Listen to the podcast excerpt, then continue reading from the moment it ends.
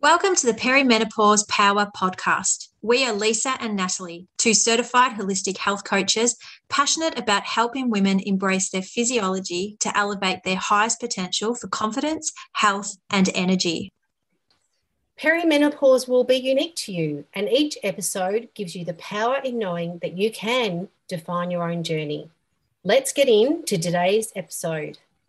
Well, hello, listeners, and welcome to another episode of Perimenopause Power. Hello, Lisa. Hi, Nat. How are we today? Really great. We are back for another jam packed episode. We are talking are. about one of your favorite topics Sleep. yes. Yes. The reason I wanted to talk about sleep is um, look, you know, all through our lives, we have issues with sleep, and it's, you know, it's not just in perimenopause and menopause, but with a lot of the women that we see and talk to, um, just in general, sleep seems to come up so much. And uh, and I know for myself that earlier this year I was having dreadful sleep, and um, you know I've just refined a few things. And one of the things that I've been doing, as I might have alluded to on a previous podcast, is I've been doing some acupuncture as well, and I found that's been really helpful. And it's different for everyone, of course. So I thought maybe we might talk through a little bit about sleep at this stage of life, coming into perimenopause, because you know we've all had kids, uh, or a lot of us have had children. There's obviously some of them listening in that haven't, and that's all good. And you know we know what it's like when we've had interrupted sleep. I'm sure if you cast your mind back to when your daughter was little, Nat, and those broken sleeps, it really does. Um, really does affect the way that you function, the way that you think. It affects the food, you know, the kinds of food choices that you're making. It has a direct influence on your blood sugar, your insulin. There's so many things there around around you know good quality sleep. So you know, women um, really do get affected by um, insomnia uh, during this time where they can't sleep. And, you know, that's obviously affected by our changing hormones as well. And the side thing to it also is those sleep disturbances also affected uh, or are linked to our weight gain. So it's a bit of one of those, you know, 180 degree sort of uh, circles where one goes astray and then it leads on to more going astray. So, And I was just going to add too, I think with sleep, sleep's one of those things that we tend to think is indispensable. yes. Like, you know, when we're busy at work or busy with family or we've Mm. got things on, we will cut our sleep short, won't we? And we'll just think, oh, you know what, I'll catch up on sleep later. But we never we catch don't. up. We don't. And it's not about catching up, is it? No. It's, it's we need that good sleep every night. And not only sleep, but good sleep routine as well, Yes. Which supports us throughout our whole everyday, right? Absolutely. Absolutely. There's so much that goes on in our bodies when we sleep and you know it's it's repair it's helping with metabolism it's you know the body goes about doing things that it wouldn't normally do through the day and you know to actually negate the amount of sleep that you have can really be quite um, quite horrendous to you i suppose in the long run and the other thing is, um, the other thing is that it can really affect our clarity at work. You know, for all the things that we actually in work and life, for all the things that we decide that oh, I'm not going to do that extra sleep or or go to sleep at that certain time. The flow-on effect is is really quite huge. You know, how you deal with other people at work, how you deal with your kids, with your family. Uh, making decisions. And often I will tell clients, and I know that you do too, Nat, is that you can be doing the best thing um, around your diet, your movement. But if you don't sleep well, it has a knock on effect also to your stress. And so those things will trump all the good things that you're trying to do. So that's something really, you know, I often ask myself, you know, I could keep working all through the night and I'm always getting in trouble from my husband because I tend to work a little bit too much at night sometimes. But I think what the the thing is that we need to ask ourselves is what I'm doing now really that important that it has to be done before I go to bed um, or before I start, you know, getting into that sleep routine? And I reckon 99.9% of the time, the answer is no, it's not that important. And I think if ever there was a question around around whether you should go to sleep or not or stop what you're doing, that's the biggie, isn't it? You Mm. know, it's like um, we, we, could, we could just keep working and doing and until the cows come home. But it's really important that we get sleep. And sleep is something that you need to regularly commit to at the same time for it to be really effective. And, you know, commit to a sleep routine that's going to really help you through a great night's sleep. Mm, yes. And it's funny my husband and I, we uh, tend to get little uh, jibes from our friends because we are in bed a lot earlier than most people. Though I will say my husband's in bed a lot earlier than me, but you know, normally for me, you know, I want to be asleep between nine, nine thirty, but that's because I get up between five and five thirty. Yes. And I know for me that you know, getting those eight hours sleep is what I need. Yeah. And in those mornings that I don't stick to that routine and I think, oh, you know what, I'll just just lay in bed and I'll fall back asleep. And then my daughter will wake up before I wake up. And then it's all hell breaks loose. Yeah. And I'm not functioning as I want to be functioning. I'm not, you know, sort of clear on what I'm doing in my day. And so, you know, I've just learned the power of a really positive sleep routine. And you know what? I put that down to my marathon training actually, because mm. I've appreciated just how much my body does in sleep. And that's why my husband goes to bed early because he's up early with his triathlon training as well. But it just puts you in good stead for the day. And, you know, even on those really cold mornings where you want to stay in bed, we suck it up and we get up and we do we do we feel so much better as a result. And yeah you know and the thing is and so that's really good points that you make that you know that sticking to a routine no matter what time you're going to bed well actually it is important in relation to what time you don't you go to bed it's great to get as much sleep before midnight as you can but you know that eight hours is really ideal and having that routine same time to go to sleep same time to wake up and it's really tempting on a weekend to sleep in so much longer because you don't have those same you know time limitations or responsibility to to attend to but i know myself on the weekend if i do have a bit more of a sleep and i get up and think oh gosh i've lost part of my day you know so very similar to what you were just saying so so I, I, thought maybe we can talk through some of the things that we can do to help um, our listeners in relation to getting a better night's sleep. And that sleep routine is really key here. And even if you feel like you listen to what we say and you think, ah, that's not going to work. It does take time to build a routine and for your body. Your body's not just going to go, okay, tonight I'm going to bed earlier and or you know, I'm doing something different and you don't see any results because it, it's like it's like almost like a habit change isn't it so the body needs to get used to that so some of the things that we can do and i'm sure we're all guilty of it is the one of the biggest thing is avoiding screens at least two hours before you go to bed and the reason um, the reason this is really powerful is that those screens emit a blue light and what that does is it impacts that uh, creation of the hormone melatonin which starts to settle in to our, you know, helps us basically go to sleep. So, you know, that part of that sleep wind down of the day when, you know, it gets to dark, you know, darkness starts setting in, that melatonin also starts kicking in. So you'll often find melatonin should be higher uh, or stronger of a night time and then it, you know it it peaks it, it peaks at the night time and then in the morning you'll find your cortisol is higher and that's perfectly you know perfectly normal so you want to be able to have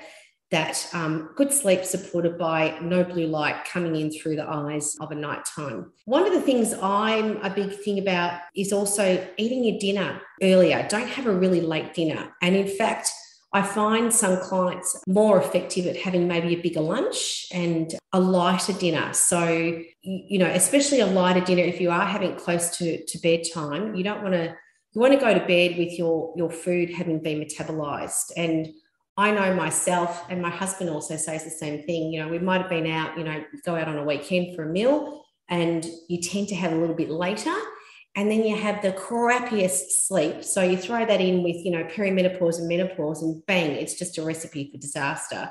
And I'm sure you felt the same that when you've been out mm. in that too. Those so eight thirty dinner sessions. Oh yeah, the eight thirty just yeah, they're, they're, a recipe for disaster. They just don't work. It's a nice time, nice idea at the time. So Nat, do you want to talk through maybe some meditation or yoga or mindfulness at you know sleep time and how that can be really um, beneficial? Yeah, so there's great things that we can do even during the day actually. So when we wake up in the morning after we've had our sleep, actually exposing our skin and our eyes mm. to sunlight. Yeah And even if the sun isn't shining, like me, when you get up, it's still dark at the moment.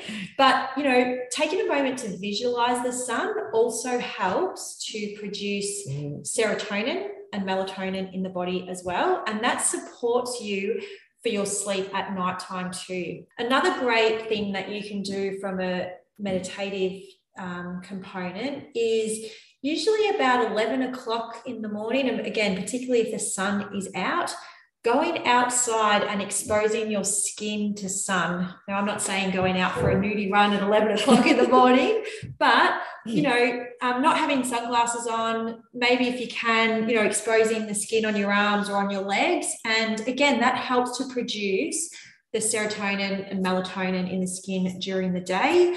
And then, of course, from a yoga perspective, meditation perspective, there's some beautiful practices that you can do prior to sleep. Obviously, from a yoga perspective, you're not going to go and do a yoga HIIT class, but there's some really great restorative yoga postures that you can do, or even doing a yoga nidra class is really nice because what that does is it helps to bring you into a state of relaxation helps to really elicit that relaxation response mm, so you know switching off that sympathetic nervous system connecting to the parasympathetic nervous system. Um, and that's a really powerful way. And then, of course, meditation. And so each morning, actually, and every day, my days are bookended with meditation. So I'll wake up in the morning and I'll do a meditation. And I'm talking, you know, 10 minutes, 15 minutes, so not very long. When I first started, I was doing a one minute meditation each side. And then at night time before I go to bed, I am also listening to a meditation as well. And it's just about that breathing. Mm. It's again, it's to me, that is my signal that it's time to rest and it's time to come into slumber. I also sleep with an eye pillow. My husband thinks I'm just crazy because I've got earphones and I've got an eye pillow when I go to bed. but what that eye pillow does, again, is it just shuts down those um, optical nerves and just closes down the senses of the eyes because we hold, can hold a lot of stress in the eyes. And if you think about it, you know, we hold a lot of tension in the eyebrows in the forehead, and that's linked to our eyes. So the eye pillow really helps to just really close everything down. And for me, it's a signal about drawing within. And so that helps really set up my meditation for uh, bedtime and helps me, yeah, just get into that real deep state of relaxation. Yeah, I, I use an eye pillow too, and it's really funny because sometimes I forget to use it, and I'm I'll have trouble going to sleep, and I whack it on, and it's like, okay, yep, it's sleep. It's it's all those all those little signals, isn't it? And I especially make sure I pack it when I go away somewhere uh, as well because I'm in a different environment. I always know the first or second day takes me a little while to go to sleep. So that really does help. So yeah, they're all excellent, excellent ideas, Nat. The other thing I was going to say too, if you do wake up during the night, because obviously we can usually mm. that one, two o'clock mark, we can wake up when cortisol starts to produce in the body. And you know, there's a lot of challenge for us, particularly as a result of our busy lifestyles, that we can struggle to get back to sleep. Yes, particularly at that time, and you know, it's some when, women are woken by night sweats as well. So, you know, other reasons for, for obviously disrupted sleep. Yeah. And yeah. so our brain just gets flooded with thoughts. It gets flooded with the things that we didn't do, the things that we have to do. And it just goes on and on. And then we start clock watching. So, you know, some of the greatest learning I've had from my yoga teacher training is actually removing yourself from your bed. So if you are really struggling to get to sleep, taking yourself out of the bedroom, changing the scenery. And I know, of course, we don't want to be up at two, three in the morning mm, walking, walking, around, around the house. house.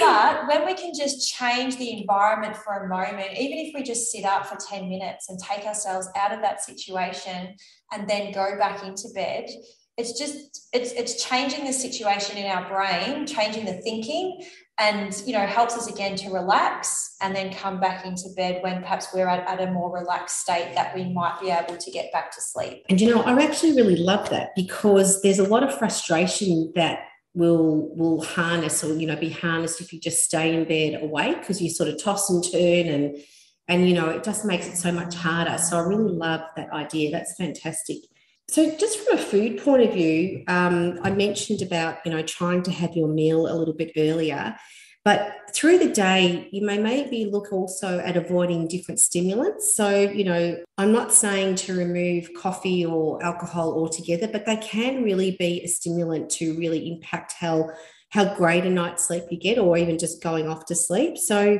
you know, if you if you're a coffee, if you love your coffee, maybe have your coffee at the start of the day um, and then you could probably um, look at, you know, drinking cups of broth or herbal teas in the afternoon into the evening, and they can really be beneficial there so you don't have that stimulant. And also, in relation to alcohol, it can be something that alcohol can possibly help you get to sleep. But what happens is that it will be, you know, there's a reaction in the body that will have you waking up quite, quite honestly later on in the night, you know, that, that early morning um, awakening. So just maybe if you do love those type of things, which is totally fine, maybe think about how, monitor how they're affecting you as well and maybe change, change the way that you are consuming them. Mm, I was just going to say on the alcohol. So, as you know, you know we're not huge drinkers, no. at least, but we do like, of course, to go out and have a drink every so often. And for me, you know, a few years ago when I really started my health journey, that was one of the things I changed. That you know, I stopped drinking wine because it had such yeah. an impact on me. Champagne. It did. It had yeah. such an impact on me, and so you know, now for me, it's it's a gin and soda or it's a vodka and soda, and yeah. I'm conscious about hydrating when I'm having in between drinks as Perfect. well. And even when going to bed, you know, having a, a good glass of water as well. So absolutely. Yeah. Um, and you can also put things like magnesium. I have a magnesium powder that um, can be really relaxing for the body as well. And, and, and if you are having the water, maybe have it sort of half an hour out from your bedtime. And that sort of just allows you to, you know, to hit the toilet before you go to bed instead of it waking you up. For some women, it can wake them up through the night. One of the last things that I think is really important is also around where you sleep. So, you know, try to keep the bedroom in a cool sort of environment, as a cool environment. So, you know, you know, you tend to go to sleep in a hot environment. It can be really uh, disturbing to actually getting off to sleep. Um, make sure it's well ventilated, um, it's quiet, and preferably dark. And I think that's where the the eye pillow comes in really handy because that darkness really does um, make such a difference. So, and also, you know, if you wake up with an alarm or anything like that, that's fine. But those lights emitting from alarm clocks and things and phones, they can be really disruptive and keep you awake as well. And definitely keep your phone off if you can. Uh, but if you need to leave it on, put it on airplane mode so it's not disturbing you through the night. So there's so much there that you can be doing, even, you know, the type of clothing that you're wearing to bed. If you are having hot flushes, or just getting hot like I have been, you know, I've experienced that over the last few months. Just make sure that your bedding and your clothing are, you know, natural fibers like um, like a cotton, or some women really love bamboo as well. So, bamboo clothing. So, I think that's probably enough there. There's lots of tips there today, Nat. But, you know, sleep, just remember sleep trumps. Sleep is queen.